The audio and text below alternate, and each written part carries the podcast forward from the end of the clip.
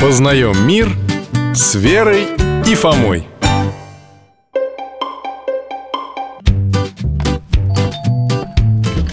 Здравствуйте, Михаил Гаврилович Не ждали? Ха, привет, Алтай Здрасте, дядь Миша Ой, здравствуйте, ребята Вот так сюрприз Вы же на занятиях должны быть А мы были Просто Фома меня из садика забрал пораньше Мама разрешила К ним сегодня фотограф приходил, снимал всю группу И вместе, и по отдельности А, вот почему ты такая нарядная, Вера Очень тебе идут и платья, и бантики Спасибо, дядь Миша Я теперь представляю, что вот пройдет много-много лет Сто или тысяча И мои пра-пра-пра-правнуки найдут мою И фотографию подумают, неужели в нашем роду была такая красивая девочка Которая ходила в таких роскошных платьях Э, А что? Мне в обычном надо было фотографироваться, что ли? Тогда ты хоть на себя была бы похожа, а не на принцессу какую-то воображулю Ну, ну, Верочка, ты не расстраивайся Фома судит слишком строго Люди всегда стараются на памятных фотографиях и портретах хорошо выглядеть Особенно тети и девочки Но я не понимаю, зачем казаться лучше, чем ты есть Вон, Михаил Гаврилович, посмотрите У вас на иконе вот этой большой Богородица одета очень скромно А Что ты имеешь в виду, Фома? Ну, Мария же ведь царица небесная А здесь она в простом платье, в платке А может, это была у нее самая нарядная одежда? Откуда ты знаешь? Так, стоп, стоп, стоп, стоп Во-первых, икона – это не портрет и не фотография Это изображение, которое напоминает нам о святом Как это? Ну, перед иконописцами всегда стоит очень сложная задача. Например, они должны показать Деву Марию не как женщину в обычном житейском виде, а именно как Матерь Божию. То есть Богородица вообще могла одеваться совсем не так, как на иконе Марию принято изображать в традиционной одежде, по которой на Востоке в первых веках отличали замужних женщин. А что это была за одежда?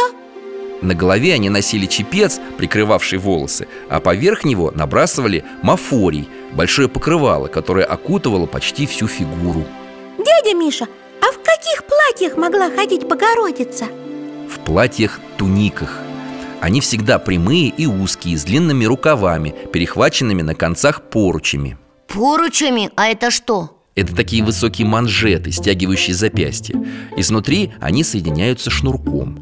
Сейчас это деталь облачения священнослужителей. Она что-то значит? Да, это символ того, что Богородица, а в ее лице и вся церковь, веряет или поручает себя Господу Иисусу Христу. Михаил Гаврилович, а как иконописцы выбирают цвет одежды? Чаще всего одеяние Богоматери изображают так Мафорий в красных тонах, туника синяя, а чепец голубой Но может быть и по-другому А что это за каемочка золотая на ма- мафории? Это символ прославления Богородицы, царский цвет А вот еще три золотых звездочки Они для чего? Это знак чистоты и непорочности Девы Марии А еще символ Пресвятой Троицы Дядя Миша, а известно хоть что-то об одежде самой Матери Божией? Ну, как она в жизни одевалась? Сохранились сведения, что очень скромно и украшения не носила Вот про что я и говорил с самого начала Я поняла. Ты прав, братик. Красивое платье – это не главное. Да ладно уж, носи свои наряды, если тебе нравится Я тебя любую люблю И я тебя. А я рад, что у меня такие замечательные друзья, с которыми всегда приятно пообщаться Дядя Миша, мы уже пойдем. Спасибо. До свидания Но Ну, бегите, ребята Храни вас Бог